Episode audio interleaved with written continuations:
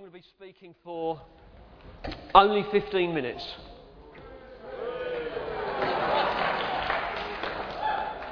So if you're visiting today, from that reaction, you can tell that I normally speak longer than 15 minutes. What a great morning. I, I love seeing people getting baptised. I, I enjoy it. I thrills my heart, and I know it's significant in their lives as well. Now, at the moment, Santino hasn't got the privilege of listening to me. He's waiting out there for you. So if you're thinking, oh, I don't, I don't know, you just need to get up now, head out and see him. And it's going to be great to baptise a few more people later on after the meeting. When I was wondering about what shall I speak about this morning, I thought, I think I want to talk about what God is like. Because many people in society today believe in God, but there's many different views as to what he's actually like. What, what difference can we expect him to make in our lives? And so, taken from the Bible, I want to tell you just something a little bit what God is like. Because some may feel today that God is a little bit like a grumpy school teacher. Uh,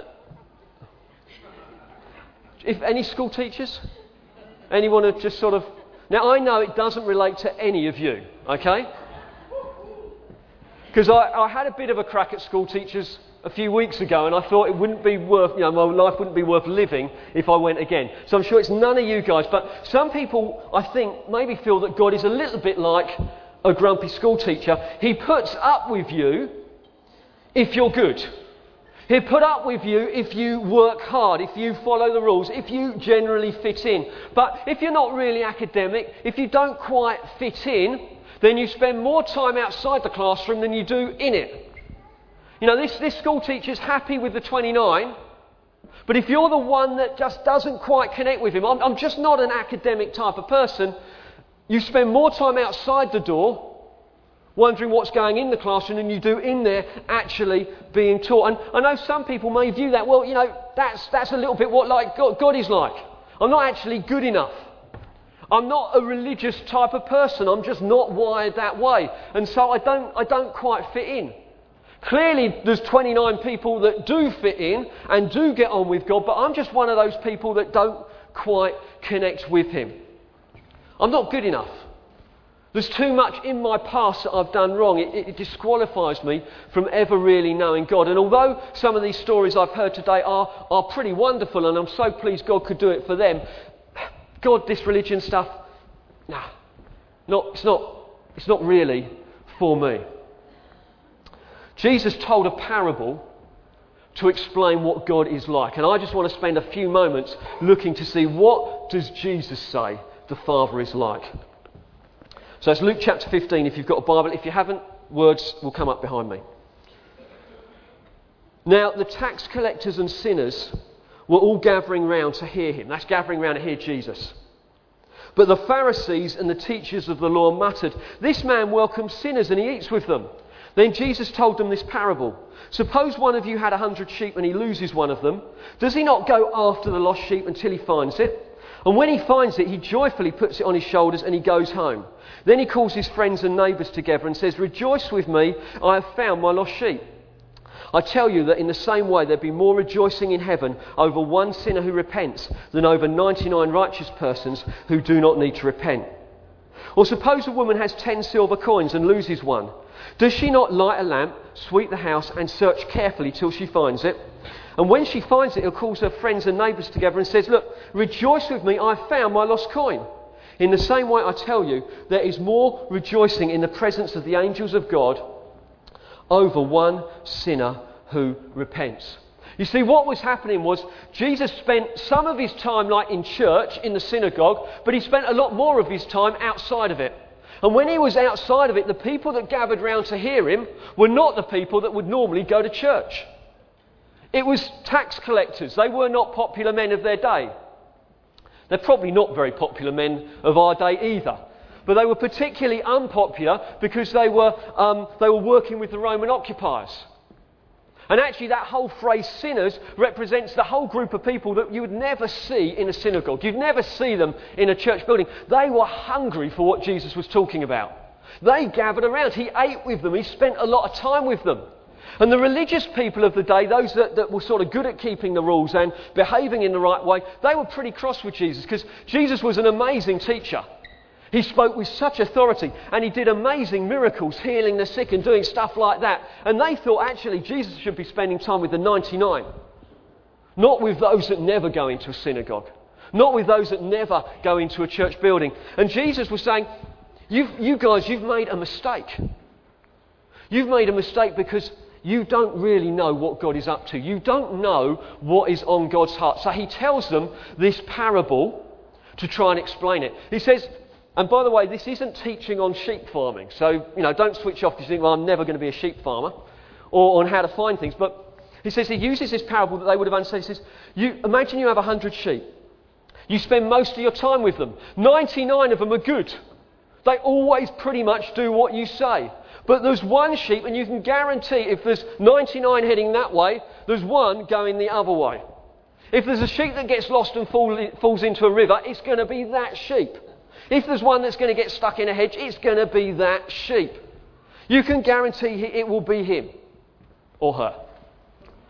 And Jesus says, look, when that sheep goes missing, what does the shepherd do? He doesn't say, hey, well, look, I've got 99 others. What's one? Got 99. Sorry, you're always a troublemaker. I'll just leave you. I'll let you go, do what you want. He doesn't. He goes off and searches for it and he brings it back. He says, another story. Imagine you've got 10 coins. Each coin is worth about a day's money. So what's that? Could be 50 quid, it could be 100 pound, it could be more than that. Imagine, and, and you you go to sleep on your bedside table, you leave the 10 coins. You wake up in the morning and you're counting them. One, two, three, four, five, six, seven, eight, nine. There's one missing. You count again. What, what, what is it that you do? You, it says this lady, she lights a lamp, she sweeps the house, she searches intently until she finds the lost coin. Why? Because it's valuable. It's, it's important to this lady. She, she, she, she can't afford to lose one of them. You see, these, these religious people, these, these, these guys good at keeping the rules, they've missed something about the heart of God. I've, I've got four boys. Three of them have got like an inbuilt sat nav that all keeps them close to mum and dad. One of them has definitely got a wonky sat nav in there. There's absolutely no doubt. If you're going to IKEA, here's the one that will be on a different floor. If you're in the park, he's the one that will wander off. Most of the time, he is not aware that he is lost. When Chloe, when, when he was a toddler, and, and Chloe used to drop the older ones off at school, you could guarantee one minute he was there in the playground, the next minute he'd just disappeared. When myself and Chloe noticed that he had gone, we didn't say, oh well.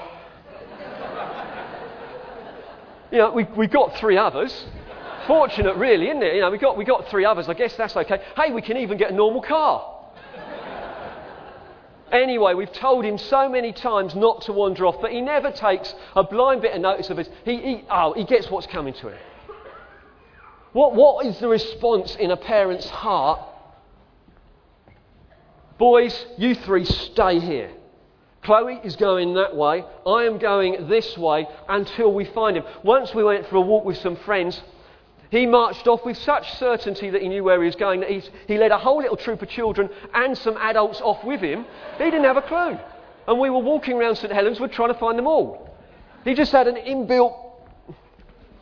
I think it's something about if you say anything enough with confidence, then people will believe you and uh, follow you. But, but what happens? We, we went to search. It's something in our heart straight away says, Where is, us? Where, where is he? The Pharisees got it wrong because they'd misunderstood what was going on. God's heart is there's someone missing.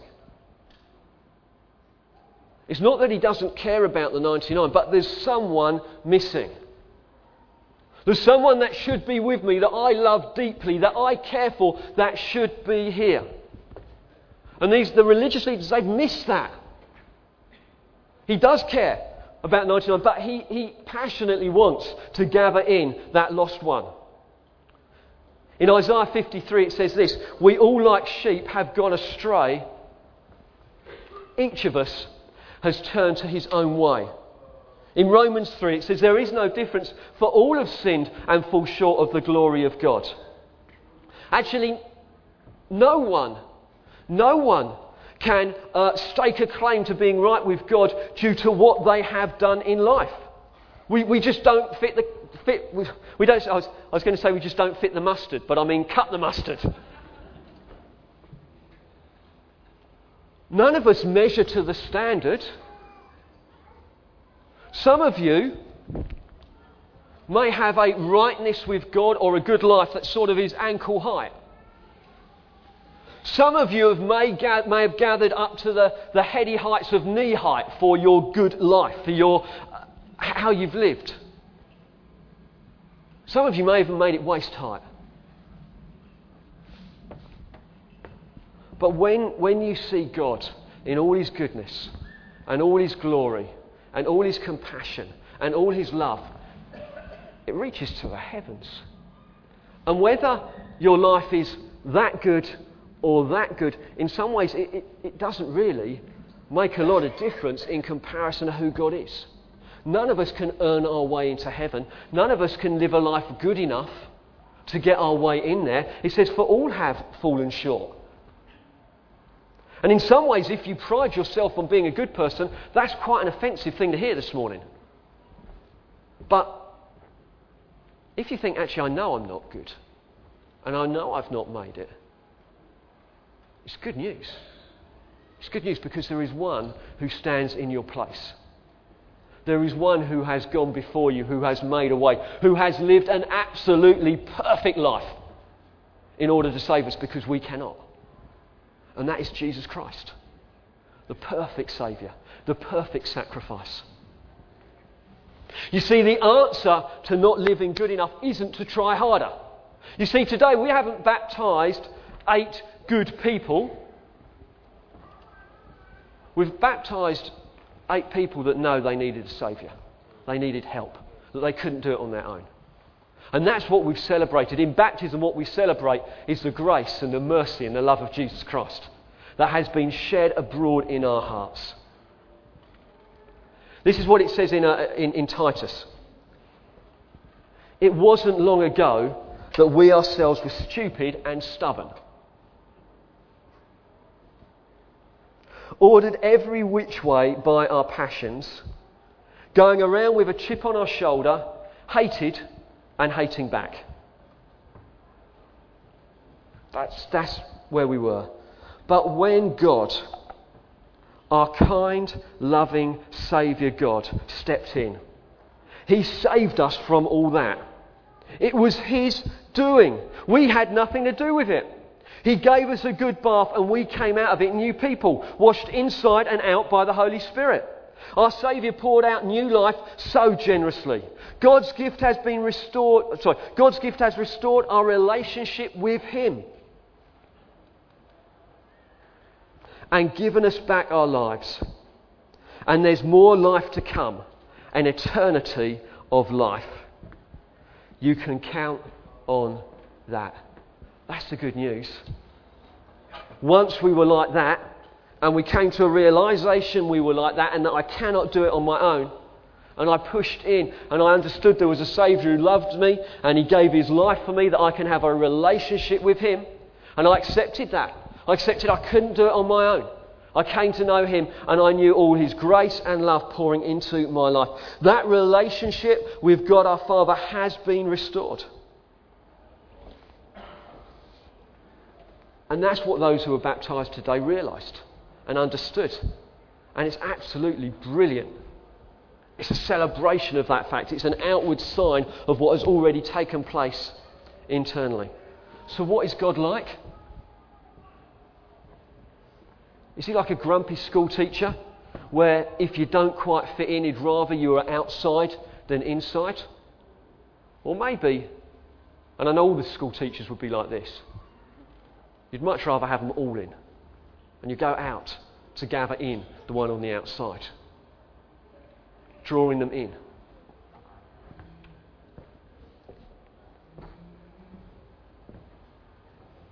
The Bible says that God is gracious and compassionate, slow to anger, and abounding in love and faithfulness.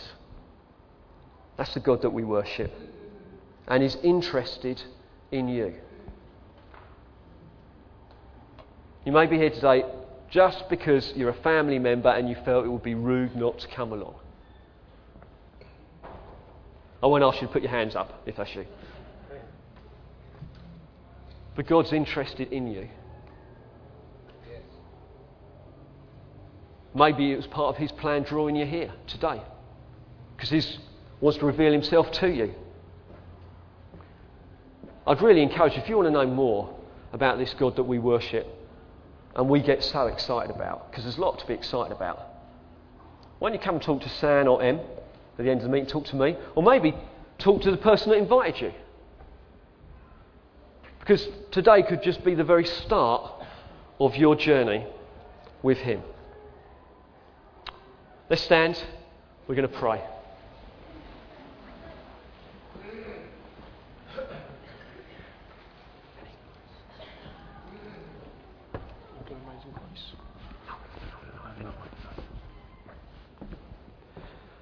Lord, I want to thank you for your grace, your love, and your mercy on our lives. I want to thank you so much we can celebrate and enjoy these baptisms today. All these people that have given their life to follow you and have now expressed that this morning. I ask for your love and mercy to sweep in and touch our lives afresh now.